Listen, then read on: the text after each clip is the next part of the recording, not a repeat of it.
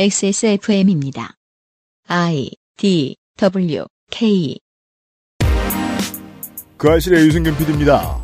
한국 국회 차별금지법 발의는 막을 수 없는 역사의 도도한 흐름 속 하나의 점입니다. 속도에 따라 반발도 역효과도 있지만 인권의 문제에 있어 인류는 크게 뒷걸음질 치지 않지요. 그 증거를 머지않은 우리의 과거를 통해 확인해 봅니다. 2021 Pride Month 마지막 목요일에 그것은 알기 싫답니다.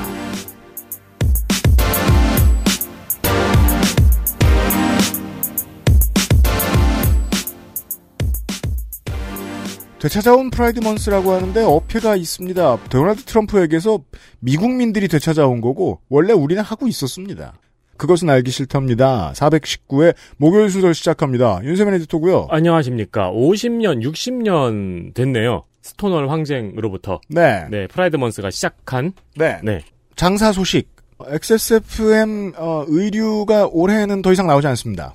그 세금을 내려니까 돈이 없습니다. 네. 그 다시 돈을 모아야 됩니다. 그러니까 번 돈으로 세금을 내잖아요. 네. 번 돈으로 리콜을 했잖아요. 그렇죠. 그래서 우리에겐 세금만 남았어요.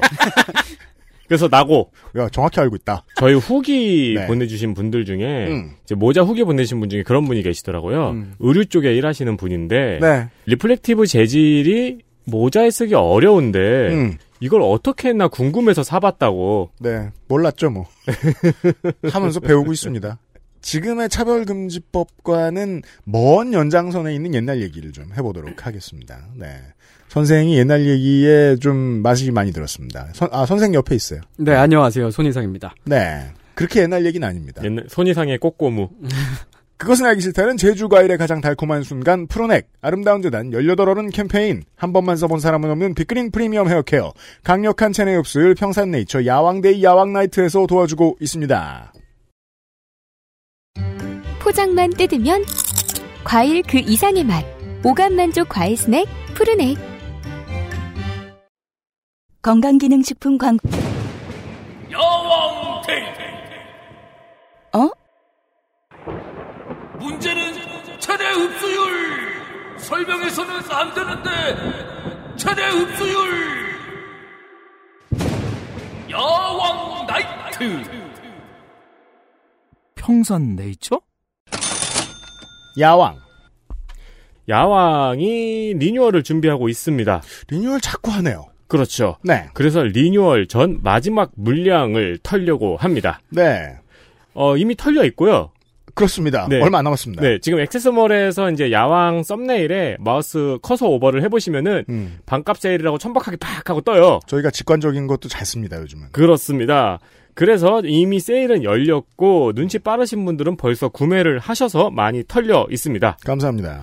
현재 50% 반값으로 할인 중입니다. 그렇습니다. 물량이 전부 다 나가면 이제 리뉴얼된 야왕이 나- 다시 나올 때까지 음. 구매할 수가 없게 되죠. 좀 몇 달 기다리십니다. 그렇습니다. 6년근 홍삼, 아연, 옥타코사놀, 마카. 마카는 요즘 인스타만 열면 마카 광고예요. 그래서 저 중에 하나만 들어갔어도 인스타에 막대한 광고비, 어, 다른 팟캐스트에 막대한 광고비를 쏟아부어서 물량을 마구 털거든요. quality가 쨉이 아, 큰 차이가 납니다. 그렇습니다. 네. 큰 차이가 납니다. 네. 그리고 타우린 등 스태미너에 좋다는 애들을 마구마구 모아 놨습니다. 어, 비타민 B도 있고 헬창분들은 음. 이미 이 내용 이 성분 들으시면은 네. 좋은 건 다 들어 있군. 남녀노소 누구나 쓸만합니다. 다시 나오기까지 시간이 꽤 걸릴 테니까 음. 네, 어, 리뉴얼 되면 한번 사 볼까 싶으신 분도 체험판으로 반값으로 구매해 보시는 것도 추천을 드립니다. 그렇습니다. 분명히 더 업그레이드 돼서 나오겠지만 어, 당분간 공백은 있습니다. 그렇습니다. 홍성갑 덕질인이 사무실 올 때마다 자꾸 훔쳐먹는 야왕 반값 세일 중입니다. 액세스몰에서 팔고 있고요.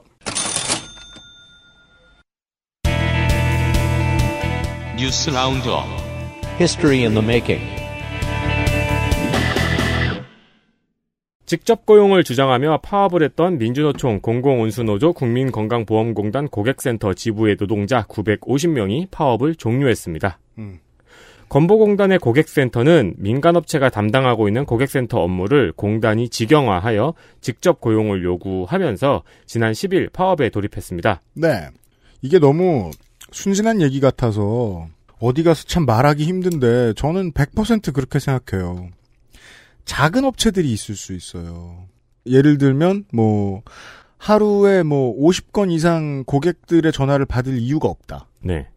그러면 외주를 주는 게 맞을 수도 있어요. 그 가격도 부담스러울 수 있으니까요. 음. 대신에 뭐 잘해주는 건 잘해줘야죠. 그리고 가이드북도 똑바로 만들어야 되고. 근데 그게 아니고 천 건 만 건 고객을 관리해야 돼요. 네. 왜 다른 회사 직원들한테 이 일을 줘야 되는 거죠? 아, 이거는 국가가 강제해도 시원치 않다라고 생각합니다. 아니 서비스가 나빠지는 건 전체적인 질이 나빠지는 거잖아요. 그렇죠. 네. 그리고 건보공단 같은 경우는 일단 민감한 개인 정보들이 상담 내용에서 오가기도 하고요. 네. 그리고 상담 연령대가 높은 높을 가능성이 높기 때문에 연령대가 높으면요 더 전문가들이 들어가야 돼요. 그렇습니다. 어, 정규직 노조는 역차별과 공정성을 들어서 이를 반대했고요. 음. 그, 이런 와중에 김용익 공단 이사장은 정규직 노조에게는 사무논의 협의회, 그러니까 대화의 장에 음. 참여를 요구하고 그리고 건보공단 고객센터 지부에는 파업 철회를 요구하면서 14일에 단식을 시작했습니다. 민주당 출신의 단체장 혹은 이런 저 공단 이사장 이런 분들이 겪는 딜레마죠. 이쪽 편을 들면 저쪽에서 욕먹고 저쪽 편을 들면 이쪽에서 욕먹고 어떻게 돼도 욕먹은 잔상만 남고 음. 음, 심지어 여당에도 많은 부담을 주기도 하고 아무런 해법도 나오지 않는다는 계산을 했던 것인지 단식을 했죠. 네, 이게 예. 이제 올해 우리가 흘려듣다 보면 명사만 듣잖아요. 음. 뭐 노조, 파업, 단식 이러면은 이제 네. 보통 지부장이 단식을 했다고 그렇죠. 생각을 노조 하는데 쪽에서 한다고 생각하죠. 네. 네, 이- 이사장님이 단식을 했어요. 그렇죠. 사측 이사장이 어, 대화를 하고 파업을 철회하라고 단식을 시작했습니다. 네. 단식을 시작한 지 이틀 후인 16일 정규직 노조가 이 대화에 참여 의사를 밝히고 나서 단식을 끝냈습니다. 네.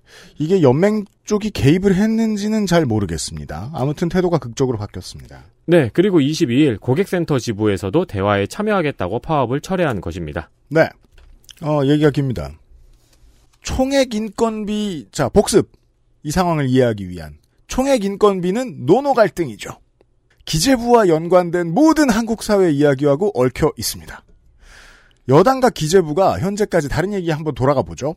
재난지원금을 상위 15에서 30%에게 주지 않는 걸로 합의 가닥을 잡았죠. 비난 여론이 입니다. 당연합니다. 전 세계 감염병 재난 상황에서 돈 있고 없고가 왜 지원하고 말고의 기준이 됩니까? 음. 전쟁 나면 자기 돈으로 아이언맨 수트 살 사람은 안 지켜주나요? 당연한 건데도 이러는 건 여당이 기재부 눈치를 봐야 하기 때문인 걸로 보일 수밖에 없습니다.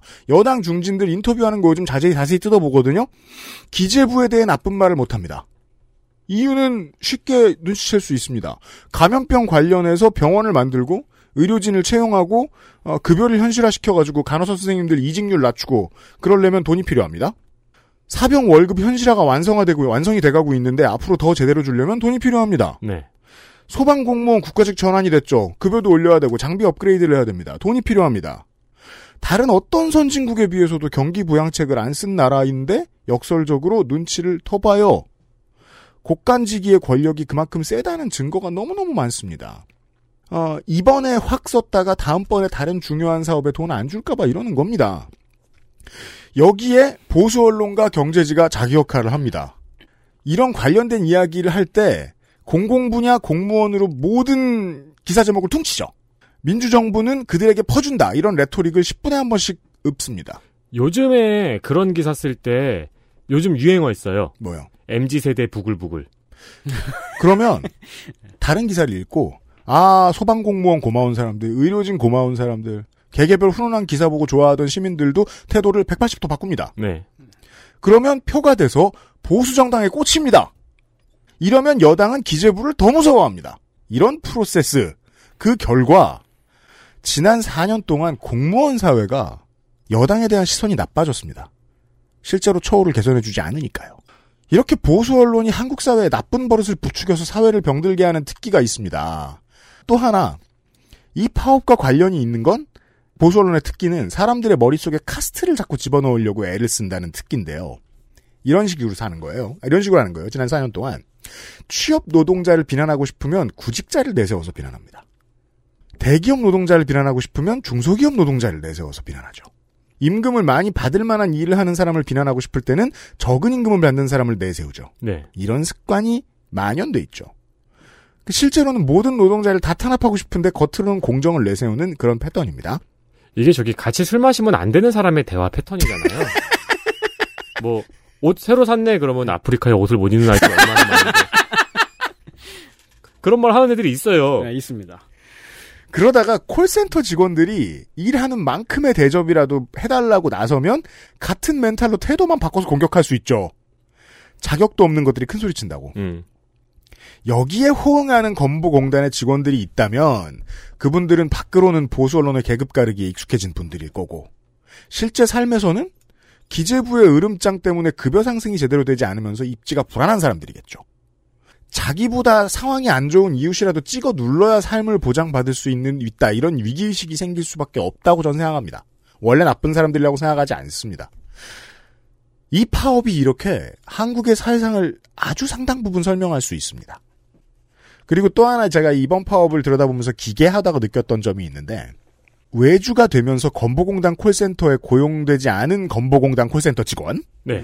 이분들이 하는 업무의 디테일을 제가 알아봤어요. 콜센터에 전화가 오면 민원인이 건보공단에서 일을 직접 처리할 수 없도록 만드는 게 콜센터 직원의 일입니다. 이상하죠? 예를 들어 건보 체납이 됐어요? 그래서 뭐 통장이 압류됐다 치죠? 그럼 풀어달라고 전화를 할 거 아니에요? 건보공단 콜센터에?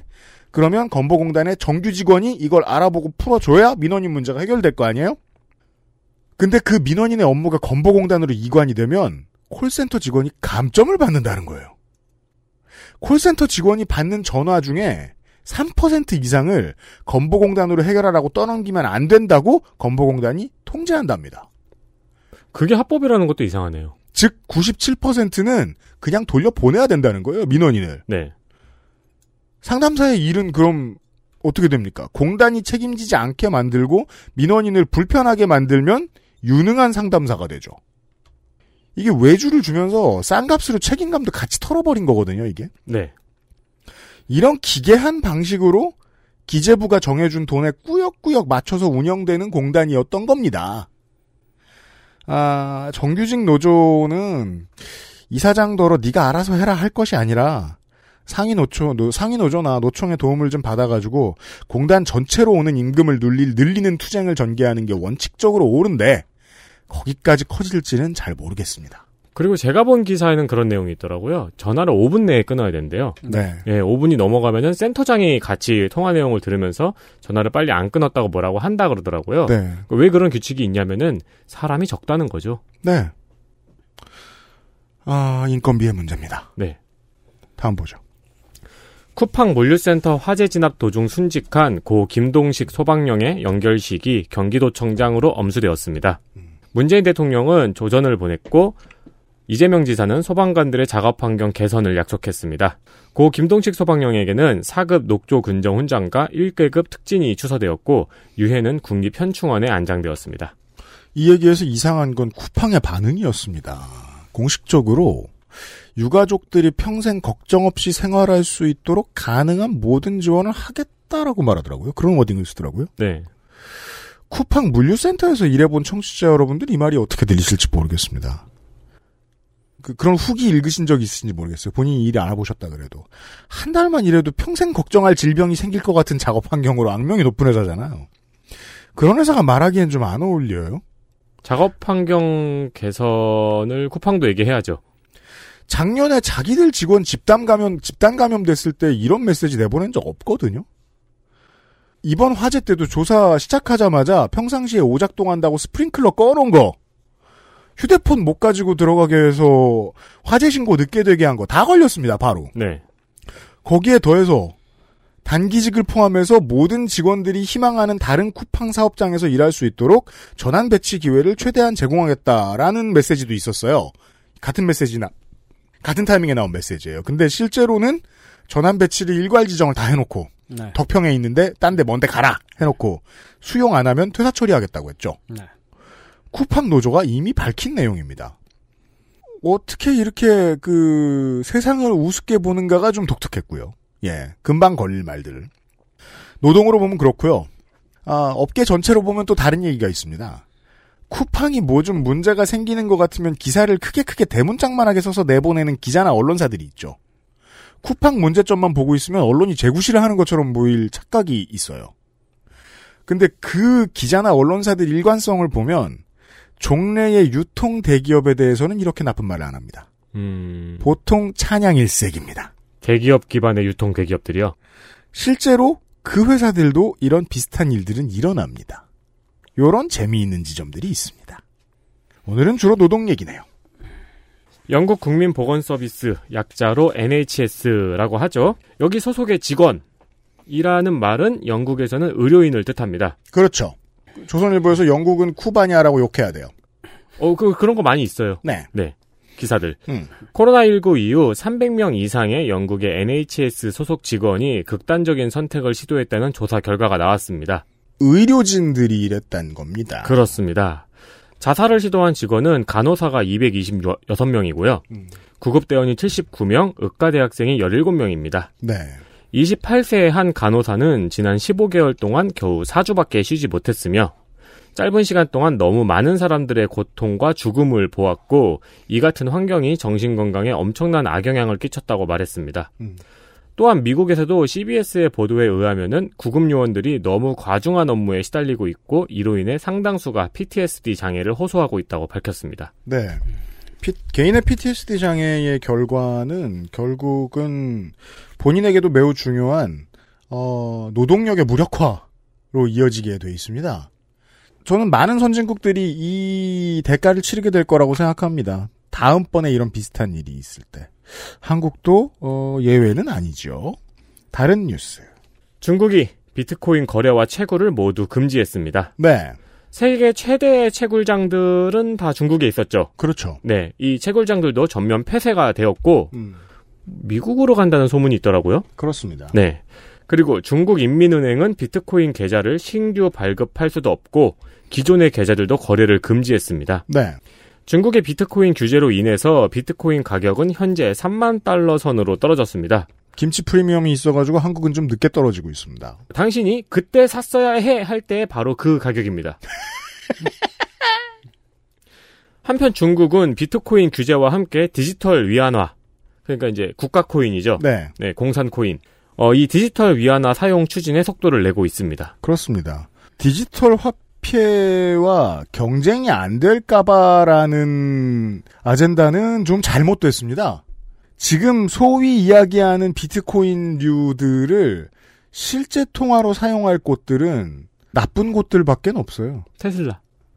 테슬라 정도를 제외하면. 다시 안 한다 그랬었나요? 왜냐하면 다른 곳들은 가격이 널뛰는 곳에 공산품을 밀어넣지 않습니다. 기본적으로. 네. 국가 내에서만큼은 고정환율을 보장받을 수 있는 화폐하고는 경쟁 관계는 절대 아닙니다. 그리고 또 중국은 이런 문제에 있어서 뭐 당의 입장을 자세하게 뭐 속내를 내놓지 않으니까 어, 밖에서 해석하기도 쉽지는 않습니다만 이런 변화들은 보입니다. 일단 전기를 많이 쓰지 않는 일, 한계가 있는 자원을 남용하지 않는 일에 중국이 확실히 작년부터 관심이 좀 생긴 것 같다. 음, 딱히 산업이라고도 할 수 없는 이 채굴을 금지한 것에서도 어느 정도 티는 나고 그리고 그 외에 예측할 수 있는 일관성은 당이 조절할 수 없는 자본이 커지는 걸 어차피 용납하지 않기 때문에 이런 날이 오긴 올 것이었습니다. 네. 어, 컴스테이션 광고를 하겠습니다. 그래픽카드 가격은 떨어질 겁니다. 조금만 더 기다리십시오. 떨어지고 있기도 하고요. 가속화될 겁니다. 그거 보셨어요? 뭐요? 크림의 그래픽카드 올라온 거? 그래픽카드 카테고리가 따로 있어요. 네, 늦었어요, 이제. 지금 사시면 안 됩니다. 다음 보시죠. 코로나19 유행 초기에 도널드 트럼프 미국 전 대통령이 해외에서 들어오는 코로나19 환자를 관타나모에 수용하자는 의견을 냈다고 워싱턴 포스트가 전했습니다. 네. 어, 그냥 지난주에 제가 한 얘기를 못 믿으시는 분들이 있길래, 극우는 번지수를 잘 찾아서 정치를 하는 사람들이 아닙니다.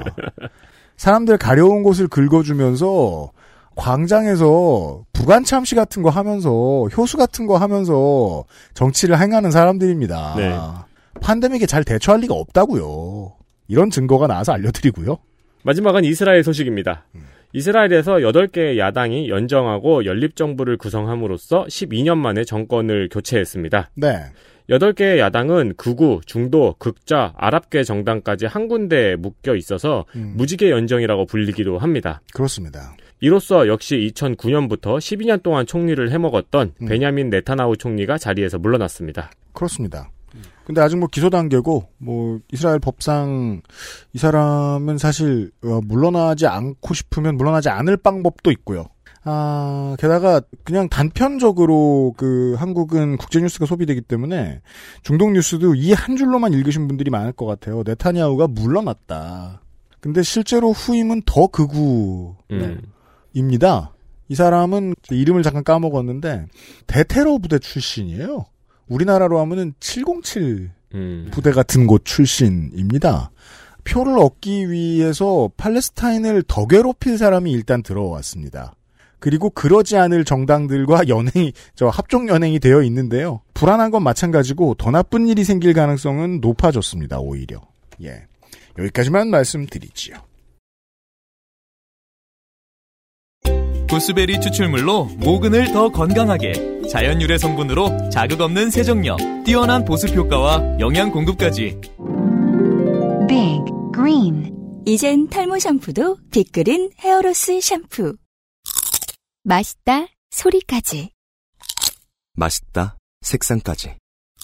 향기까지 식감까지. 포장만 뜯으면 과일 그 이상의 맛 오감 만족 과일 스낵 푸르넥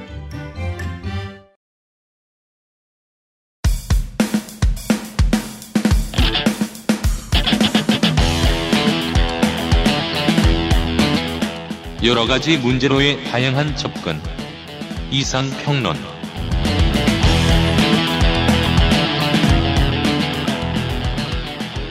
어, Pride Month의 어, 이상평론 시간입니다. 손이상 선생. 네, 이상평론의 손이상입니다. 성길문이라는 미국 밴드가 있습니다. 2000년대부터 활동한 밴드인데요. 성길문. 네. 아, 밴드 이름을 한국인 권투 선수 문성길 씨 이름에서 따왔습니다.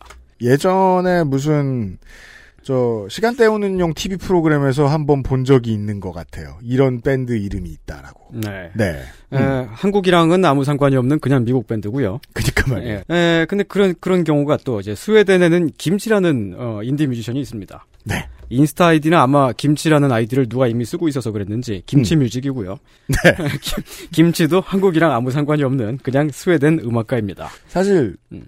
뭐 이렇게 말하는 게 아무 말은 아닌 것 같은 게 네. 한국에서 짓기는 아주 어려운 이름이에요. 김치 뮤직이라. 그렇죠. 누군가 한국 사람이 나, 나 저는 김치입니다. 그럼 이상하잖아요. 그니까 말입니다. 캐나다에서 활동하는 서울이라는 밴드도 있습니다. 네. 어, 한국하고는 상관이 없고 그냥 음. 캐나다 밴드예요. 저희 광고주 중에도 프라하 아동복이 있는데 대구에 있습니다. 예. 옷은 잘 체코랑은 상관이 없겠죠? 네. 예. 아, 이 서울이라는 밴드는 이름은 서울인데 네. 뮤직비디오는 일본에 가서 찍었어요. 심하게도. 왜 그 저 뭐냐 조선인 가게들 많은 데 있지 않나요? 그런 데서 했을래나? 굳이 왜 그래? 좀만 더 오지. 스노, 그러게 스노우크 뭐요? 네. 네. 에, 하지만 스, 페인의 밴드 러시안 레드는 음. 한국에 와서 서울 삼청동에 있는 한옥집에서 뮤직비디오를 찍고 갔고요. 아 평생 동안 러시안 레드에 어울리는 빨간색을 찾았는데 네. 그게 꽃담 황토색이었던 거예요. 우리나라 택시 서울 택시. 네. 영국 밴드 마마스건이 몇 달 전에 새 앨범을 냈는데요. 음. 앨범 커버에 대문짝만하게 안녕하세요라고 한글로 써 있습니다. 음. 이유는 모르겠어요. 그냥 안녕하세요라고 써 있어요. 앨범 제목인가? 아니요, 매- 앨범 제목도 아닌데 그냥 네. 안녕하세요라고 그냥 써 있어요. 글자가. 글자가 음. 써 있어요. 사실 그 외국인들이 이제 그 한국말을 모르는 한국어를 모르는 사람들이 그걸 쓰면 그냥 저 문자 도안 같은 거라고 봐야죠. 그쵸, 디자인의 디자인이죠, 일부죠. 디자인. 예. 어, 근데 음. 앨범 커버 이쁘네요. 약간 old school이죠. 근데. 네, 그러네요. 음. 모니카라는 미국 밴드가 있는데 음. 아예 밴드 로고가 한글로 되어 있습니다. 아, 양인들 중에 그 한글로 문자한 양반, 저 문신한 네, 문신한 양반 땅 그런 그런 네, 네. 느낌이죠. 재작년에 싱글을 다섯 장을 냈는데 음. 싱글 다섯 장에 전부 다 대문짝만하게 한글로 모니카라고 써 있어요. 이게 그, 예. 나이 먹고 느낀 건데 음. 어릴 때는 말이에요. 뮤지션들 덕질을 하면서 네. 뭔가 대단한 의미가 있어서 저런 짓을 하는 줄 알았어요. 네, 그런 거 없잖아요. 아무 생각이 없어요. 하지만 지들도 20대 초반인데 음. 알긴 뭘 합니까? 야, 이 모니카의 앨범 커버도 굉장히 힙하네요. 약간 old school이죠. 네, old school에 볼트론 얼굴이 있고요. 네. 그리고 그, 그, 고스톱의 그 장미 있잖아요. 네. 장미도 있고 그러네요. 예, 이 밴드 이름이 MM 모니카여가지고 이게 그 읽기가 곤란했는데 음. 한글을 보고서 뭐라고 읽는지 알 수가 있어요. 그러네요. 예, 또 라셀린드라는 스웨덴의 음악가가 있지 않습니까? 음. 아마 지금 언급하는 음악가들 중엔 제일 유명할 텐데요. 예, 아예 서울에서 살기도 했었죠. 네. 별로 하는 일이 없이 옥탑방에 그냥 누워서 지냈다고 합니다. 아, 네. 그런 뮤지션들 많습니다. 네. 괜히 어디 가서 한 달 살고 와가지고 앨범 내고 이런. 예. 네. 아, 제가 어디 가서 이런 얘기를 하면은 이제 일반적으로 나오는 반응이 이래요. 음. 어쩌라고. 그렇죠. 예, 제가 친구한테 말을 했더니 뭐 어쩌라고 그러더라고요. 그 우리가 지난달에 아, 지난주에 홍소라 박사하고 했던 이야기는 음. 아 한국 그 문화에 열광하고 한국어를 배우고 싶어하는 이 많은 그 프랑스의 청년들 이런 얘기를 했잖아요. 음. 그분들의 삶과는 밀접한 연관이 있습니다. 근데 지금 소개된 밴드와 한국은 특별히 관계가 없습니다. 아무 상관없어요. 그냥 대척점에 있는 사례입니다. 네. 네. 어, 어쩌라고 하는 게 이제 그냥 그러려니 한다는 거죠. 그렇구나. 이제, 네. 이제 익숙해졌어요, 우리는. 술값은 네가 내는 거지. 네. 예. 그런 얘기예요. 예. 프랑스 사람도 한국에 와서 파리바게트 보고서 막 반가워하거나 그러지 않습니다. 그냥 그러려니 하죠. 아니 한국에 파리바게트가 덴마크 사람도 한국에 와서 덴마크 우유 보고서 막 반가워하고 그러지 않습니다. 이게 어. 전국을 돌아다니면서 음. 저희는 사무실이 마포에 있잖아요. 예. 무슨 마포 어쩌고 식당이 써 있으면 기분 나쁘긴 해요. 음. 만약에 저희가 아닌데. 맛있으면 기분 나쁠 것 같고. 음. 예. 막, 막상 우리 사무실 근처에 딱히 맛있는 것도 없는데. 제육덮밥 빼고. 네. 왜 자꾸 마포를 써? 생각했는데. 뭐, 마포에서 갈비를 먹어본 적이 잘 없죠. 그니까 말이에요. 음. 음. 이제 이제 아무튼 이제 이런 게 이제 익숙해져 가지고 우리도 그냥 딱히 좋아하지 않아요. 분명히 외국 브랜드인데 그 티셔츠에 한글이 써 있다든지 뭐 그런 일들을 이제 많이 익숙하게 보고 있죠. 맞습니다. 근데 안 그랬던 때도 있었습니다. 있나요? 예, 80년대에 조이라고 한- 조이라고 하는 그 팝 그룹이 있었는데 네. 예, 그 오스트리아 그룹이에요. 음. 당시에 Touch by Touch라는 노래로 세계적으로 유명했습니다. 엄청나게 유명했던 네. 팀입니다. 이 조이라는 그룹이 1986년에 Korean Girls라는 노래를 발표를 했어요. 음. 한국에서 난리가 났습니다. 음. 아, 드디어 서양의 유명한 아이돌 그룹이 우리를 알아주는구나 그래가지고 막 국내 라디오에서 빵빵 틀어주고 그랬습니다. 네. 이게 제가 전에도 한번 말했던 세대 차이죠. 음. 그러니까 해외에서 한국을 언급하면은 옛날에는 그 뉴스에 나오고 막 그쵸. 왠지 뿌듯하고 그랬는데 예. 지금 저희보다 어린 세대들은 뭐 그러려니. 어 그게 뭐 대단한 일이야. 음. 당연하게 생각들을 하죠. 네. 에, 옛날에는 그래 이렇게 뉴스에도 나오고 그랬는데 음. 근데 알고 보니까 그 조이의 코리안 걸스라고 하는 노래가 원래는 제페니스 걸스였어요. 그렇죠. 네. 근데 왜 이런 제목을 바뀌었냐? 원곡을 Japanese Girls로 만들어 놓고 제목이랑 가사를 약간씩만 바꿔서 나라마다 다르게 냈던 겁니다. 그렇죠. 중국에는 Chi, Chinese Girls로 나가고 멕시코에는 Mexican Girls로 나가고 그랬죠. 그 사실이 알려지고 나서는 한국 팬들이 실망과 분노를 강하게 쏟아냈었습니다. 그런 때가 있었어요. 실망은 기대의 산물이죠. 네. 외국으로부터의 인정을 갈망하던 7, 80년대 앙케이트 조사를 해보면 한국인이 가장 좋아하는 시인 음. 항상 1등을 먹던 수염쟁이가 있었습니다. 라빈드라낫 타고르 한국에는 주로 알 타고르라는 이름으로 알려진 인도 사람인데요. 네. 노벨 문학상을 수상한 시인이죠. 음. 실제로 위대한 시인입니다. 네. 근데 한국인이 타고르를 왜 좋아했냐면 타고르가 동방의 등불이라는 시를 써서 그렇죠. 아, 한국을 동방의 밝은 빛이라고 축켜 세우면서 쭉쭉 빨아준 줄 알고 있었어요. 아니에요? 어. 모두가 외우고 있잖아요. 고요한 아침의 나라. 네, 그쵸. 옛날에 학교에서 배우기도 하고. 네. 네. 어, 근데 타고르의 시 영문판 전집을 살펴보면 이그 시가 아예 없습니다. 들어가 있지가 않아요. 음. 타고르가 아, 잠깐만요. 네. 전집에 없으면 없는 거잖아요. 그러니까 타고르가 쓴 공식적인 시가 아니에요. 어, 시 선집이 아니고 전집이 없어요? 없어요. 프리스타일인가 본데? 근데 1929년에 동땡일보에 분명 타고르의 이름으로 그 시가 실리긴 했단 말이죠. 동땡일보에. 예, 동땡일보가 제일 잘하는 게 뭡니까? 번역을 일부러 이상하게 하는 겁니다. 아이고. 예, 이게 원래는 91년 전인데. 네, 91년 전인데 그때랑 지금이랑 똑같아요. 예. 에, 타고르가 원래는 이제 그 한국에 와달라고 하는 그 조선 사람들의 요청을 거절하면서 아 그때 이제 한국이 아니고 조- 조선이었죠. 음. 거절하면서 미안하니까 그 조선인 기자한테 보낸 편지였어요 그게. 동땡일보 기자한테. 음. 근데 이제 거기서 그 이제 그 편지의 내용을 보면은 음. 한국도 아시아의 빛을 날랐다. 음. 어, 한때는 한국도. 예. 그 빛이 다시 켜지기를 기다린다. 요런 음. 내용이에요. 아, 네. 근데 그거를 동땡일보가 그 편지를 똑 따가지고 음. 동방의 등불 코리아 한국은 동방의 밝은 빛이 되리라. 뭐 이렇게 그 시를 만들어 가지고 그러네요. 만들었네요. 타고르의 이름으로 발표를 합니다. 와, 이렇게 타, 타고르의 편의를 봐줘도 되는 겁니까? 아니 그러면은 이 기자가 찬사를 받아야 되는 시인이네요. 아 그 번역하신 분이 그 저기 그 사랑 손님과 어머니라고 그걸 쓰신 이 아니, 주요섭의 아, 주요섭, 예. 형이에요. 아 예나 지금이나 기자 해먹기 힘들었네요. 예. 예, 아무튼 이제 요 얘기는 오늘 이상평론의 주제가 아니고요. 그렇습니다. 예, 어, 언제나 그렇듯이 아무 상관없습니다. 딴소리를 하고. 그냥 하고 싶었던 예, 얘기하는 예. 시간이죠? 예, 근데 네. 뭔, 뭔 얘기를 하려고 이 얘기를 꺼냈냐면요. 음.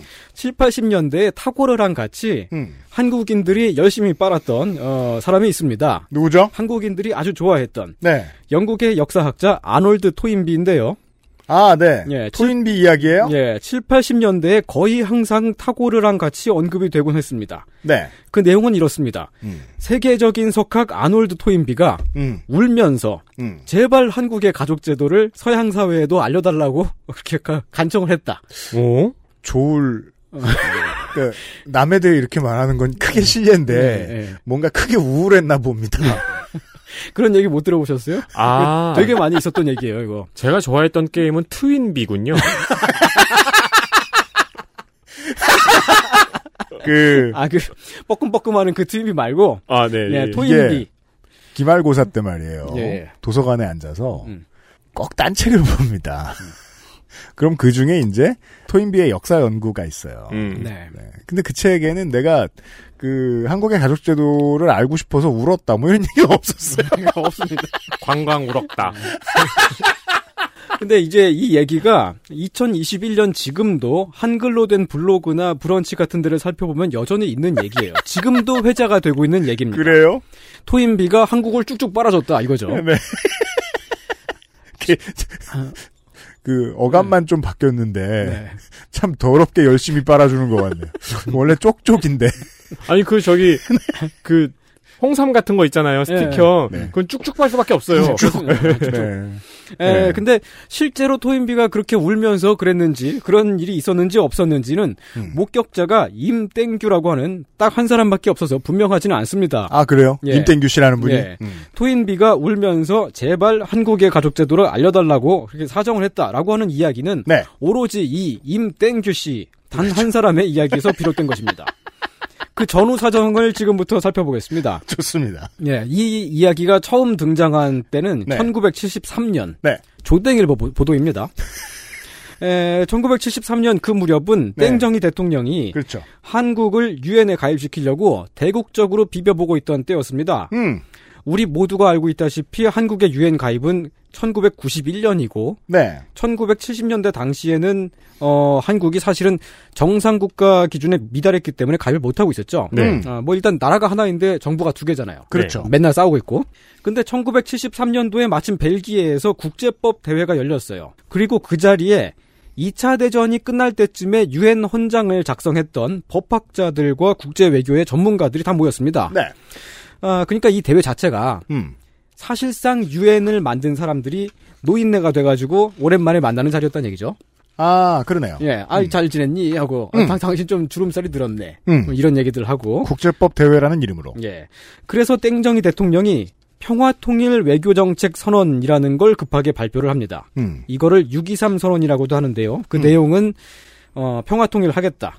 음. 국제적으로 협조를 받겠다. 그러니까 유엔에 가입시켜줘라. 뭐 그렇죠. 요거죠. 이 선언문을 국제법 연구자이자 당시 대학에서 강사 알바를 뛰고 있던 임땡규 씨한테 줘가지고 음. A4 용지에 200장을 복사를 했습니다. 네. 그리고 임땡규 씨가 복사지 200장을 가지고 국제법 대회에 갔어요. 음. 노인분들한테 이걸 뿌리려고 말이죠. 나름 특사였네요. 예. 음. 예, 박정희 시절에는 외교를 이런 식으로 했다는 얘기입니다. 음. 예, 참고로 이제 임땡규 씨는 당시에 어, 30대의 나이였는데 음. 73년도에 30대라고 해도 사실은 뭐 일제 시대에 태어난 사람이죠. 그렇죠. 예. 음. 높은 확률로. 예. 높은 확률이 100%네요. 네, 100%죠. 네, 100%네요. 네, 죄송합니다. 30대가 그렇게 파격적으로 어린 나이가 아니죠. 네. 예, 지금 30대도 50대 태어났습니다. 그니까 다, 말이에요. 네, 다 어른이에요. 음. 어른이야. 음. 아무튼 이 30대 청년 임땡규 씨가 그때 거기 국제법 대회에 갔다가 음. 토인비도 만난 거예요. 음. 만나서 어, 만났다라고 하는 이 소식을 1973년 조땡일보가 음. 보도를 한 것입니다. 이게 요즘 언론의 분위기를 보니까 쉽게 이해됩니다. 음. 자기가 이렇게 쭉쭉 빨아주고 싶은 사람은 음. 한 가지 일을 하면 열 가지 일을 했다고 보도하잖아요. 네. 예. 그리고 자기가 쭉쭉 싫은 사람은 네. 천 가지 일을 해도 보도 안 해주잖아요. 네. 네. 근데 이 최초의 보도에는 그렇게 막 울면서 뭐 어쨌든 그런 그런 이야기는 없었고요. 그러니까 그, 토인비 예. 입장에서도 네. 어, 어른들 오랜만에 만나러 해외 출장 가가지고 네. 울긴 좀 그래요. 그렇죠. 아무리 알고 싶은 게 예. 있어도. 요그 최초 보도의 내용을 보면은 토인비 교수가 네. 자식이 부모를 모시는 한국을 부러워하더라. 라고 임땡규 씨가 전했다. 음. 이렇게 보도를 했어요. 그냥 사담으로 한 말인가요? 네, 이때는 단신 기사로 그렇게 중요한 소식은 아니었습니다. 다시 토인비 입장으로 돌아와서 어, 받는 인세가 얼만데 예. 자식이랑 어울리고 싶지 않거든요. 만약에 자식이 있었다면 토인비는 음, 근데 또 말년엔 생각이 달랐을 수도 있죠. 아 그런가요? 예. 음. 2년 아, 외로우니까, 있다가, 일단. 예, 2년 있다가 아놀드 토인비가 세상을 떠요. 1975년입니다. 네. 토인비가 죽고 나서 조땡일보는 특집 기사를 편성하는데요. 음. 이때 임땡규 씨의 목격자 진술을 다시 자세히 다뤘습니다. 음. 내용을 들여다보면 별로 진지한 대화가 아니었고 네. 사적인 이야기가 오가는 거였는데 아, 주먹이 오갔을 거예요. 노인네가 울면 보통 맞아서. 아니 그, 그렇게까지는 아니었고요. 네. 예, 토인비는 그때 이제 런던에 살고 있었는데 음. 토인비의 아들은 요크셔에 살고 있었대요. 네. 그래서 토인비가 외로워서 못 살겠다면서 음. 나도 아들이 살고 있는 그 아들내미네 집 근처로 이사를 가겠다. 네. 라고 말을 했고, 아무 얘기도 아니잖아. 어, 그래서 임땡규 씨가, 어, 한국에는 효도라는 시스템이 있다? 자식이 부모를 모시고 산다? 라는 말을 했더니, 어, 그러냐? 어, 참, 그, 좋구만, 뭐. 뭐, 이랬다는 얘기예요. 그냥 저 동네 국뽕로가 네. 예, 다른 동네 아저씨 만나가지고 하던 얘기네요. 그렇죠. 그냥 두유노 강남 스타일 했는데 네. 좋은 안무구먼. 네, 그렇죠. 그 춤을 배우고 싶어 눈물을 흘렸다. 이런. 아, 근데 조선일보가 제일 잘하는 게 뭡니까? 아, 이야기를 지어내는 거죠. 아 그렇습니다. 예, 그, 이 기사가 나가고 며칠 있다가 조땡일보에 이런 칼럼이 나옵니다. 음. 얼마 전 타계한 토인비 교수는 한국의 가족 제도가 인류를 위해 가장 훌륭한 제도라고 말했다. 점점점. 토인비 한국은 교수가 동방의 등불이다. 네, 토인비 교수가 그토록 부러워한 우리의 가족 제도도 지금 손을 쓰지 않으면 무너질지도 모른다. 새마을 운동을 통하여 우리 고유의 것을 지키자. 점점점. 그리고 조땡일보는 이런 비슷한 내용의 기사를 75년, 76년, 77년 연달아 계속 생산합니다. 아 매해 프리셋에 집어넣었단 얘긴데. 그렇죠. 저는 지금 2013년 네. 충청투데이에 올라온 우리 은근히 거기하고 친한 것 같아요. 어, 기분이. 임땡규 씨의 예. 예, 땡덕교실이라고도 하죠. 네, 네. 지 기사를 보고 있습니다. 예. 해당 내용이 나옵니다. 예. 해당 내용은 또한 필자는 1973년 9월 영국 정부의 초청으로 초청이었어요? 그건 모르겠습니다. 토인비 교수를 만날 때 영국 대사관의 협조를 받았을 수 있겠죠. 런던을 방문한 자리에서 20세기 서양 최고의 석학으로 손꼽히는 아놀드 토인비 교수를 만난 적이 있다. 음. 필자는 토인비 교수에게 한국의 효 사상과 경로 사상, 가족 제도 등을 설명했고 음. 당시 86세였던 토인비 교수는 눈물을 흘리며 한국의 효 사상에 대한 설명을 듣고 보니 효 사상은 인류를 위해서 가장 필요한 사상. 아또 하나 그 가설이 있어요. 예. 하품을 했을 수 있죠. 그 노인네들이 그걸 또 못 감추기 때문에 네. 하품하면 네. 또 질질 짜요. 근데 눈물을 쭉쭉 흘려요. 세계 어느 86세는 이런 얘기를 들으면 다 눈물을 흘릴 거예요. 그, 그, 어, 그 일단 나이를 먹었으니까. 길게 말했으면 졸리고요. 아, 그렇죠. 또 예. 그리고 사람이 이제 그 나이 들면은 갱년기가 와서 음. 그냥 가만히 있어도 눈물 쭉쭉 뽑고 그래요. 그리고 또 안 보는 데서 닦고 그래야 되는데 저 우리 집 강아지처럼 그냥 계속 붙이고 있을 수도 있거든요. 어, 다시 요 70년대 얘기로 돌아가면요. 음. 75년, 76년, 77년 이렇게 연달아 계속 이런 기사가 나오는 와중에 보면 야 이거 검증 안 된다고 평생 떠들고 다니고 있을 수도 있네요. 이거. 예, 70 그때 이제 그 기사가 나오면 나올수록 점점 더 MSG를 많이 칩니다. 음. 어, 처음에는 아들내미가 멀리 살아서 외롭다는 이야기였는데 그 다음에는 눈물을 흘렸다는 말이 나오고요. 2013년판이 일단 눈물을 흘렸네요. 예, 음. 그 다음에는 울면서 간청을 했다. 어, 제발 한국의 서- 어, 가족 제도를 서구 사회에도 알려달라고 하면서 울었다. 뭐 이런 식으로 이야기가 점점 더 커집니다. 나중에는 정말로 토인비가 바지가랑이를 막 붙들면서 제발 좀 알려달라고 막 그러면서 간절하게 질질 짠 것처럼 묘사가 돼요. 어차피 이야기를 지어내도 항의할 사람이 없잖아요. 사람 죽었잖아요. 네, 도현미 교수가 죽었으니까. 그러니까 마음대로 막 쓰는 거죠. 그래서 네. 어, 좀 공사의 구분도 구분도 할 줄 알고 음. 본인에 대해서도 잣대가 좀 엄한 이런 사람을 알아보는 방법 중에 하나입니다. 망자와 자기와의 일에 대해서 그렇게 많이 말하지 않아요. 음. 그게 본인이 유리한 얘기면 더더욱 하지 않아요. 음. 왜곡이라는 걸 알거든요. 음. 네. 이게 참 옛날 언론인들은 안 그랬다라는 말을 할 수 있는 게 거의 불가능하다는 걸 우리가 옛날 언론을 볼 때마다 느낍니다. 네. 옛날에는 지식인도 적고 검, 교차 검증도 안 되고 하니까 더 막 나가는 사람들도 많네요. 네. 그러면 이제 여기서 우리가 하나의 의문을 던지게 되죠. 뭔데요?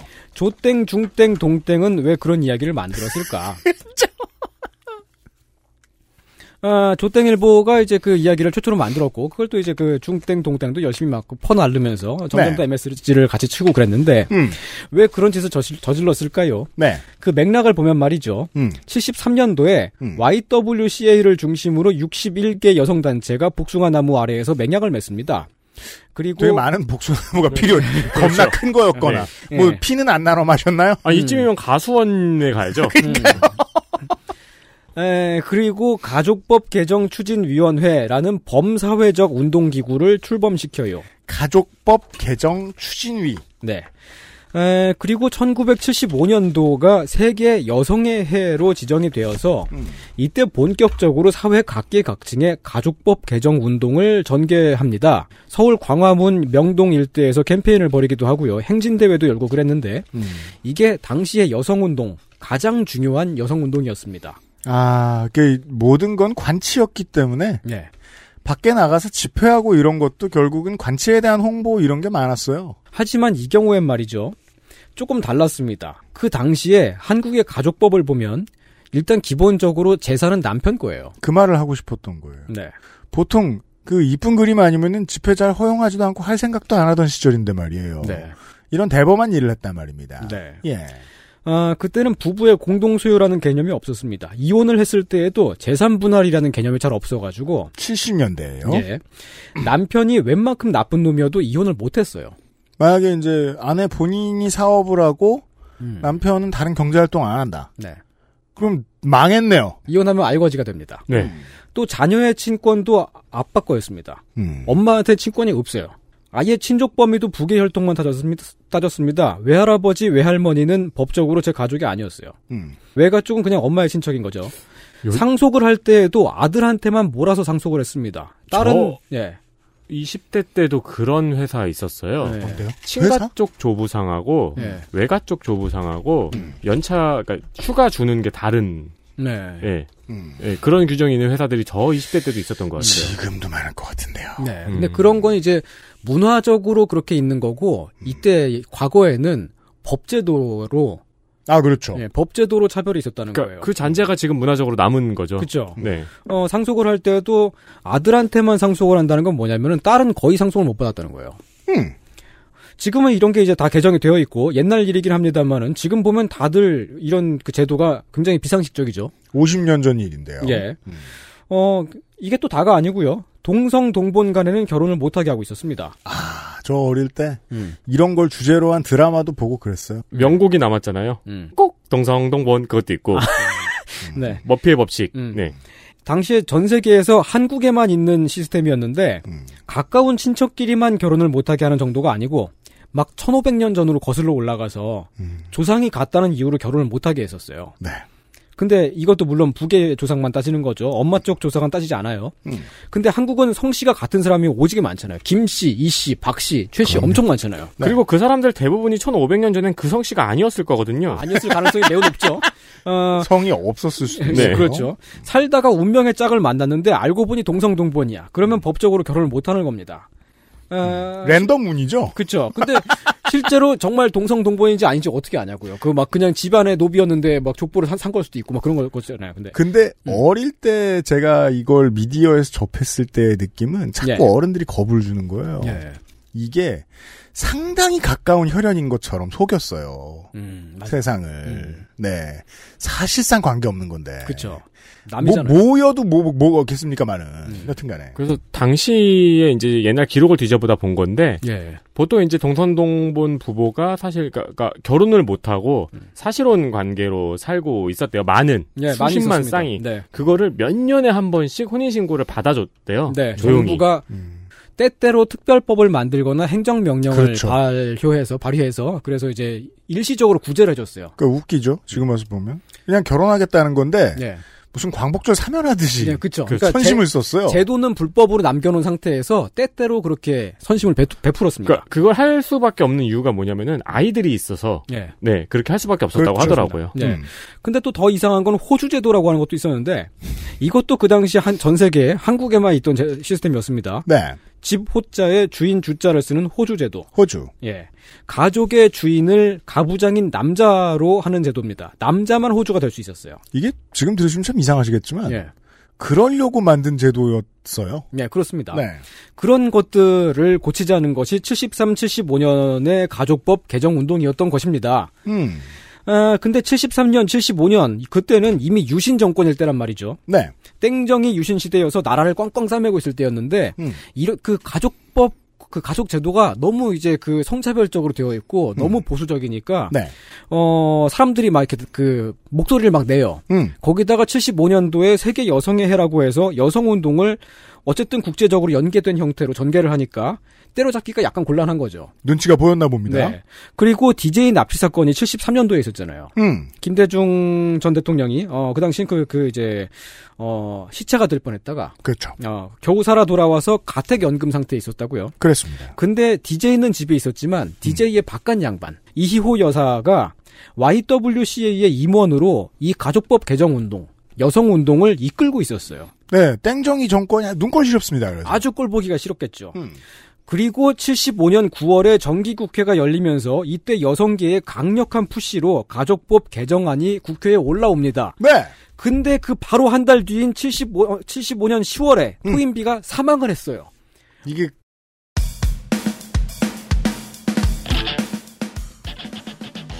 다른 상관이 있어 없어? 상관이 없는데 이 상관이 없는 두 가지를 가지고 이야기를 만들 수 있는 어떤 신문사가 있었어요. 딱 이 맥락입니다. 어... 아놀드 토인비의 눈물썰이 만들어진 배경을 보면 알 수가 있죠. 이것은 원래부터 가족법 개정안을 막기 위해서 만든 만들어진 얘기입니다.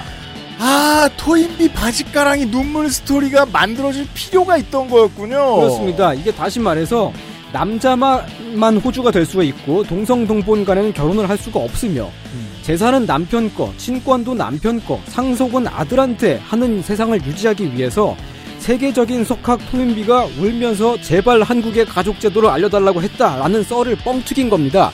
조땡일보가요. 이렇게 마- 이야기를 만들어 놓으면 한국의 가족 제도가 정말 짱짱맨인 것처럼 보이잖아요. 아니 근데 어.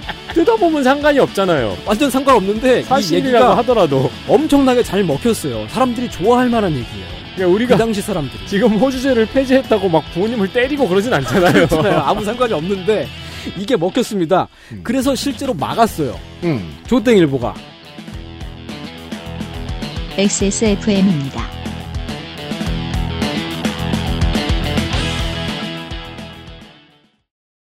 건강기능식품 광 야왕 테이 좀 빨리 나오신 야왕 나이트 체내 흡수율을 높인 농축 홍삼 야왕 테이 평산 네이처의 건강기능식품 광고입니다. 빅그린이 소개하는 탈모 예방 샴푸법. 샴푸로 거품을 내주고요. 흐르는 물에 온도는 차갑게 해서 여러 번 헹궈주세요. 탁탁 두들겨서 모발의 물기를 제거하고 말릴 땐 꼭 찬바람을 이용하세요. 제일 중요한 건 아시죠? 빅그린 헤어로스 샴푸를 사용하는 거죠. Big Green 신비의 구스베리에서 해답을 찾다. 빅그린 헤어로스 샴푸 홀로 어른이 되어야 하는 아이들을 위해 함께 해주세요. 아름다운 재단은 18 어른의 건강한 자립을 응원합니다. 아름다운 재단 18 어른 캠페인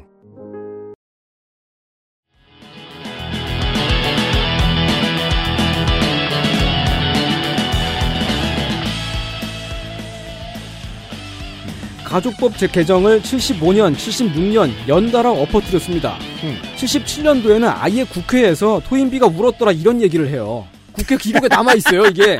국회 법사위에 대한민국 초대 사법연수원장을 지냈고 초대 서울 가정법원장을 지낸 기세땡 씨가 출석을 했습니다. 기세땡 씨. 예, 땡세훈 씨라고도 하- 하고요. 그렇습니다. 이 양반이 그렇게 가족법 부르진 개- 않았을 거예요. 예. 아무도 땡세훈 씨. 기세땡 씨. 예, 예. 네.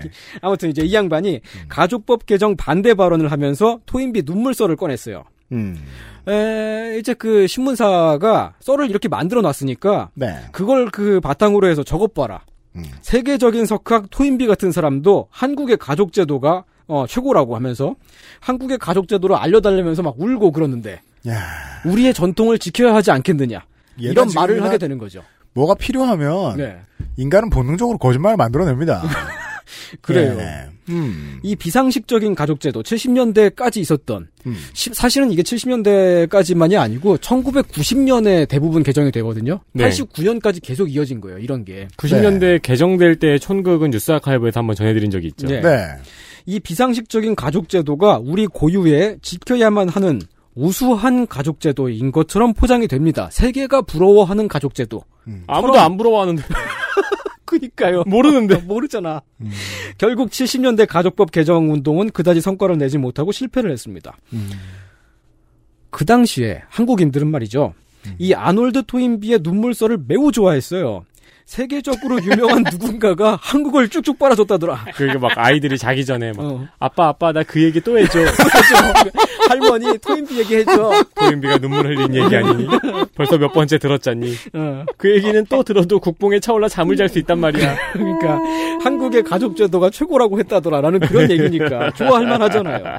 그 시절은 정말로 외국으로부터의 인정을 갈망하던 때였고요. 네. 그래서 이렇게 국뽕을 부어주면 그 다음부터 사람들이 즐겨 이야기하게 됩니다. 음. 자기들이 알아서 얘기를 해요.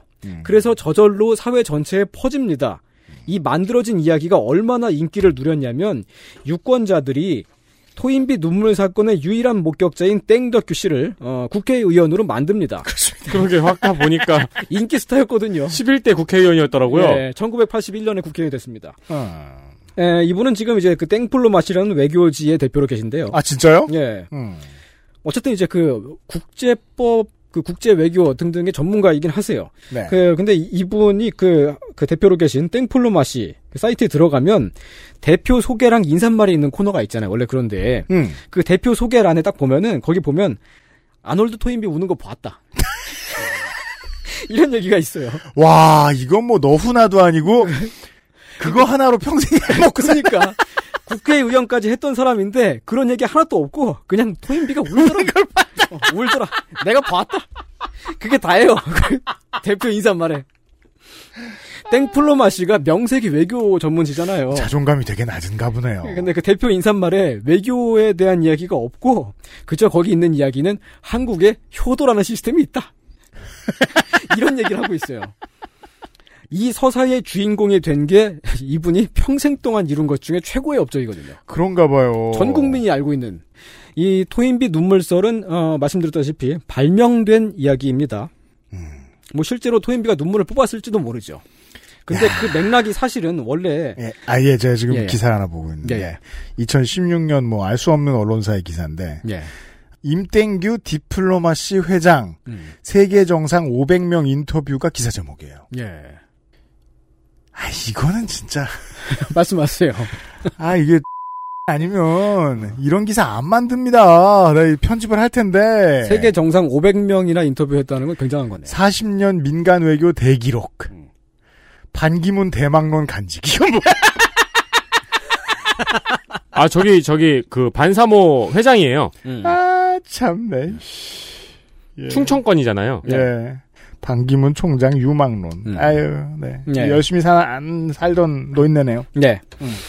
그 토인비 눈물썰이 어 토인비가 울었다고 하더라도 한국의 가족 제도가 너무 좋아서 운 게 아니잖아요. 네. 그냥 자기 아들이 멀리 살고 있고 어 자주 못 만나서 눈시울을 붉힌 건데 음. 또 나이 먹어서 갱년기도 왔고 말이죠. 네. 근데 이 발명된 서사가 엄청나게 힘이 있었고 음. 한국식 가족 제도가 짱이라는 여론을 만들었다는 겁니다. 음. 그래서 70년대에 실패한 가족 운- 개- 가족법 개정 운동은 10년 이상이나 정체가 되어 있었다가 80년대 후반에 민주화 과정에서야 다시 일어납니다.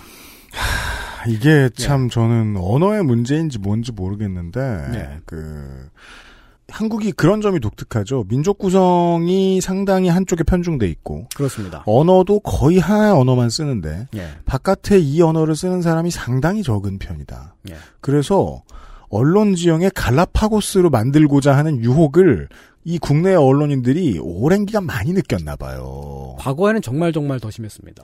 예를 들어 사실 지금 한국에서 있는 많은 문제들, 한국이 그래서 나쁘다라고 말하는 많은 문제들 외국도 다 겪는 일이거든요. 네. 예를 뭐 지금으로 말할 것 같으면은 뭐 방역의 문제라든가 네. 저 부동산이나 주식 투자의 불안성의 불안의 문제 이런 거 전 세계가 다 겪는 문제예요. 네. 그렇습니다. 유일하게 한국의 문제인 것 마냥 말하는 걸 되게 즐기죠 언론인들이. 음. 저는 이게 한국 안으로 시민들을 가둬놓으려는 이런 오래된 열망 같은 게 있지 않나 언론에 그런 게 엿보이는데 정말 옛날에도 이랬어요. 옛날에 더 심했던 거죠. 음. 80년대 후반의 민주화 과정에서 어, 가족법 개정 운동이 다시 일어나면서 부부 이혼 시의 재산 분할, 어머니의 친권 행사, 네. 어, 아들과 딸에게 차별 없이 균- 균분 상속 이런 것들이 1990년에 개정이 됐어요. 아. 다 지금 보면 당연한 얘기잖아요. 네. 이 당연한 얘기인 것, 인 것을 십몇 년 동안이나, 아니, 네. 십몇 년이 아니네. 이십몇 년인 건가요? 네, 아무튼 그렇게 해, 해- 해서, 우리 청취자의 상당수가 살아 있을 때 예. 어, 그렇게 해서 겨우겨우 개정을 한 겁니다. 그다지 오래전이 아니에요. 어, 하지만 그때 1990년까지도 음. 바꾸지 못한 불합리한 제도들이 여전히 남아 있었죠. 음. 토인비 눈물썰은 90년대 에도 어, 이후에도 계속 등장을 합니다. 우리 방송이 나간 뒤에도 예. 계속 살아남을 겁니다. 가능성이 높죠. 네. 1989년 10월 경땡 신문에 실린 음. 가정교육 사랑의 매 드는 용기 필요라는 칼럼에 보면은 그게 칼럼씩이나 필요한 일이에요. 경땡 신문 이때 참 못됐던 걸로 기억하는데. 네. 네. 어, 이 칼럼 내용을 보면 말이죠. 음. 세기의 석학 아놀드 토인비는 한국의 가- 따뜻한 가족 제도에 대해 찬사를 보내면서 세계 정부를 지탱할 수 있는 인류적 자예의 바탕을 한국의 가족적 자예에서 찾아보려고 했다. 또막 갖다 붙이죠? 물론 토인비는 이런 말을 실제로 한 적이 전혀 없습니다. 그니까요. 1989년은 여성의 전화를 중심으로 가정폭력 반대 운동이 활발했던 때입니다. 음. 가정폭력을 다룬 영화들도 개봉하고 그랬고요. 음. 가정폭력 방지법을 만들자는 이슈가 쟁점이 되고 있었습니다. 89년. 결국 실패했어요. 왜냐? 토인비가 빨아주는 사랑의 매라 이거지. 아, 그 흐름을 막고자 하는 의도의 칼럼이군요. 네. 어. 이때 실패한 가정폭력 방지법은 98년에야 통과가 됩니다. 이 야. 즈음, 10년을 끌어요. 이 즈음에 말이에요. 예. 어, TV를 보면은 음. 요즘은 거의 다 사라진 토크쇼들이 많았습니다. 네. 어, 예나 지금이나 프라임타임이라고 할 수 있는 10시, 11시 이때쯤에. 네. 네. 어, 그래서 그, 그때는 또 지상파밖에 없었단 말입니다. 예. 지상파 토크쇼를 보는데, 음. 민간인, 일반인, 연예인, 아니, 유명인 아닌 사람 중에 일반인 중에 이런 분이 게스트로 나왔어요. 음. 아주 유명한 분이 진행하는 프로였습니다. 많이들 보는. 그냥, 외모로 바로 성별을 추측할 수 없는 음. 사람이 그것 때문에 게스트로 나왔어요. 어. 쉽게 말해 남자처럼 보이는 여자. 음, 였어요. 음, 음. 그 당시에 그렇게 소개가 됐어요. 네. 그냥 그 당시에 말로 그냥 보이시하다 이렇게 볼 수 있는 그런 코디네이션과 외모였어요. 사실 누구나 그렇게 될 수 있단 말입니다. 그렇게 안 할 뿐이지. 그렇죠. 별것도 아니잖아요. 네. 토크쇼 주인공이 될 정도였어요, 그때는. 음. 민간인이라면 삼풍백화점 생존자 정도나 토크쇼 주인공이 될까 말까 하던 시절이었거든요. 음. 근데 그분이 나와가지고 자기의 경험담에 대해서 얘기해 주는데 제가 입이 딱 벌어지고 세상은 뭔가 이상하다라고 생각했던 일이 있, 저, 상황이 있었어요. 예, 예, 예. 택시를 탔대요. 네. 택시를 탈 때마다 남자냐고 여자냐고 기사님이 물어본대요. 음. 아무 말도 안 하고 있거나 남자라고 그래봤다. 음. 남자라고 그러면 마누라를 게 생겼네? 아, 진짜 이게. 라고 아. 말한다는 거예요. 어. 그러면 그 얘기를 들으면 관객들이 웃어요. 어. 그 토크쇼의 녹화장에 온 관객들이. 가장 충격적인 건 그 말을 한 게 본인이라는 거예요. 음. 제가 지금 오랜만에 생각이 났는데 어, 사회 문제에서 고민해 보게 되는 아주 결정적인 계기 중에 하나였어요. 뭐야, 말 저게. 정말 그- 진짜 이상한 장면이네요. 진짜 이상하다, 세상이. 그러니까요. 예. 80년대 말이었는지 90년대 초였는지 그랬어요. 한참, 어, 언론인들이, 늙은 언론인들이 토인비를 끌어와가지고, 불쌍한 죽은 사람을 네. 눈물 흘리게 만들던 그 시절이었어요. 가정폭력을 사랑의 매라는 말로 포장을 하던 때였죠. 그것도 네. 가정폭력 방지법이 이슈가 되고 있는데 음. 그거를 꼭 요 말을 하고 싶어가지고 속이 근질근질해가지고 네. 1994년에도 토인비가 다시 또 등장을 합니다. 1994년 9월 조땡일보에 실린 동성동본 금혼 폐지 안 될 말이라는 칼럼에 보면 조상숭배의 정신은 곧 효의 정신이고 가계의 질서여서 토인비 박사의 말처럼 세계가 본받아야 할 우리 가족 제도의 근간을 이루고 있다. 진짜로. 오늘날 우리의 망자한테 이러는 거 아닙니다. 오늘날 우리의 전통적 윤리 의식의 파괴로 참으로 통탄할 일들이 사회 곳곳에서 벌어지는 세상이 되었다. 와 지금 현재 지하나 지상에 이제 하늘에 있는 음. 토인비 박사가 단연코 가장 싫어하는 국가가 되었겠네요. 그, 네. 그, 그, 그, 이런 얘기 많이 하잖아요. 어, 예수가 가장 많이 했을 말. 음. 예, 지난, 저, 지난 20세기 동안. 나는 그런 말 한 적 없는데. 개새끼들아! 개새끼들아! 내가 언제 그랬어? 네. 토인비 박사도 다시 태어나면 그랬을 겁니다. 네. 내가 언제 그랬어? 생전에 아놀드 토인비 박사가 뭐라고 했는지 아세요? 개새끼야. 이런 말을 남기셨어요. 번역하면 분명히 그렇게 번역할 수 있는 말을 하셨을 거예요. 음. 아니 뭐 뭔 조상 숭배냐고 토인비가 그냥 아들이 살고 있는 동네로 이사 가겠다고 했던 말이 네. 이렇게 완전히 됐어요. 이것도 맥락이 있습니다.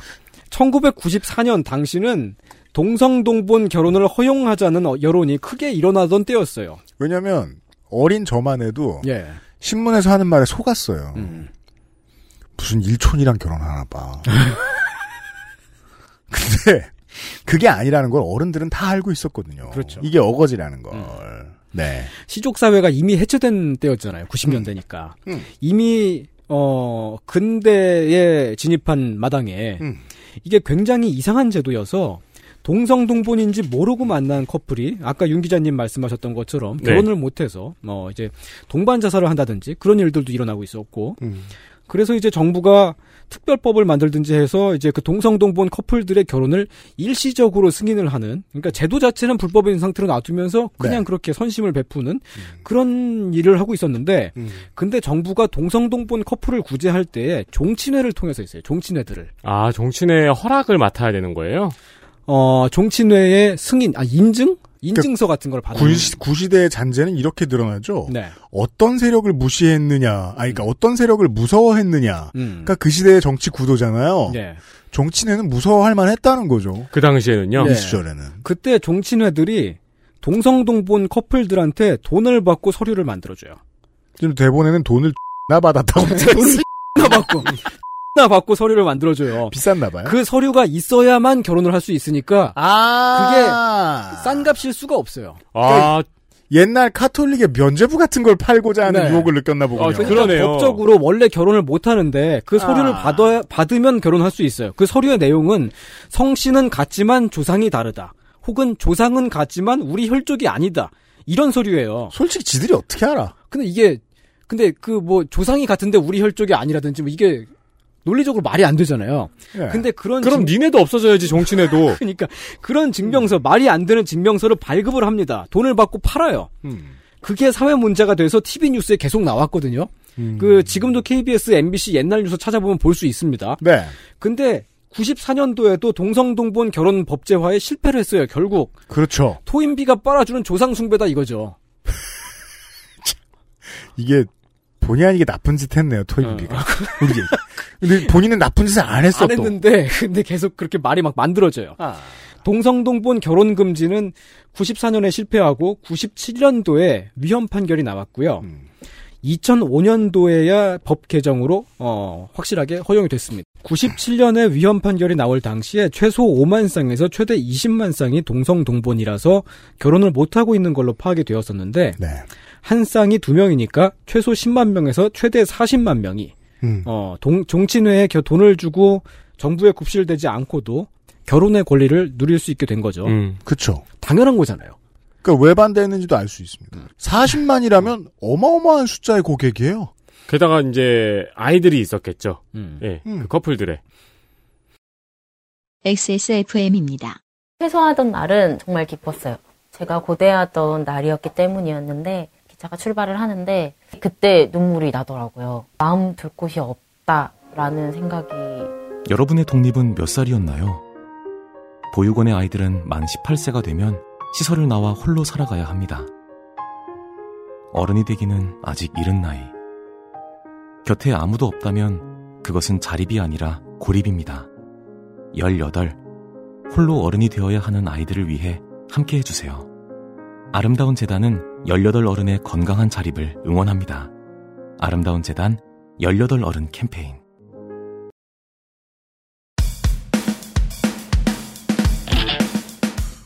이 제도는 지금 이제 그 8촌 이내 결혼 금지로 축소가 되었습니다. 이 8촌 이내의 결혼 금지도 사실은 전 세계에서 한국에만 있는 제도거든요. 그렇습니다. 사람이 8촌간이면 할아버지의 할아버지에 대해서 갈라지는 건데 그렇습니다. 우리가 지금 그 정도의 친척들하고 교류를 하면서 살고 있지 않잖아요. 웬만하면. 일단 할아버지의 할아버지에 대해서 저는 전혀 모릅니다. 이름도 모르죠. 저는 사람이었다는 거 말고는 알 수가 없습니다. 눈이 두 개 있었을 겁니다. 솔직히 성씨도 저랑 같은지 모르겠습니다. 그 정도는 아니었을 거예요. 아니 성씨는- 가능합니다. 아 성씨는 같았을 거야 그 정도면. 아, 다를 수 있죠. 다를 수 다른가? 있어요. 다를 수 있죠. 아 그런가요? 아 그랬을 수 있겠네. 많이 바뀌어요 또. 네. 어, 그래서 8촌인지 모르고 결혼했다가 결혼은 취소를 당하는 사례가 나오고 있어요, 실제로. 네, 음, 네. 정말 정말 엄청난 확률로 결혼을 했는데 하고 보니 8촌인 거야. 음. 그래서 이제 그 작년에 헌법 소원이 대- 제기가 돼서 지금 헌재의 판결을 기다리고 있고요. 아직도요. 예. 네. 이게 그러니까 73년, 75년 그 당시에 가족법 개정 운동 때에 문제 제기를 했었던 음. 한국의 가족법 2021년 아직까지도 불합리한 점을 다 고치진 못했다는 얘기입니다. 그러네요. 그런 것들이 남아 있습니다. 우리가 말이에요. 예. 이야기를 지금 시작만 했습니다. 예. 펼쳐놓는데 지금 한 시간이 걸렸습니다. 이 정도로 환장할 만한 일이었던가가 제가 지금 그러니까 여기서 환장한다는 건 이 정도로 막아서는데 집중을 하고 싶은 사람들이 많았을 만한 일인가가 언제나 후세가 느끼는 가장 이상한 점입니다. 그렇죠. 지금 보면 다 이상하잖아요. 이거. 네. 그러니까 제일 궁금한 건 그걸 왜 막지? 그러니까 왜 막지? 그러니까 종친회가 그 인지 때 먹으려고 막는 건지 그 얘기를 다시 한번 네. 내일 정리를 해보도록 하겠습니다. 네. 손희상 선생과 돌아오겠습니다. 유승균 PD하고 인생 미니터였습니다. 그것은 알기 싫다 목요일 순서였어요. 빠염 빠염. 빠염. XSFM입니다. I D W K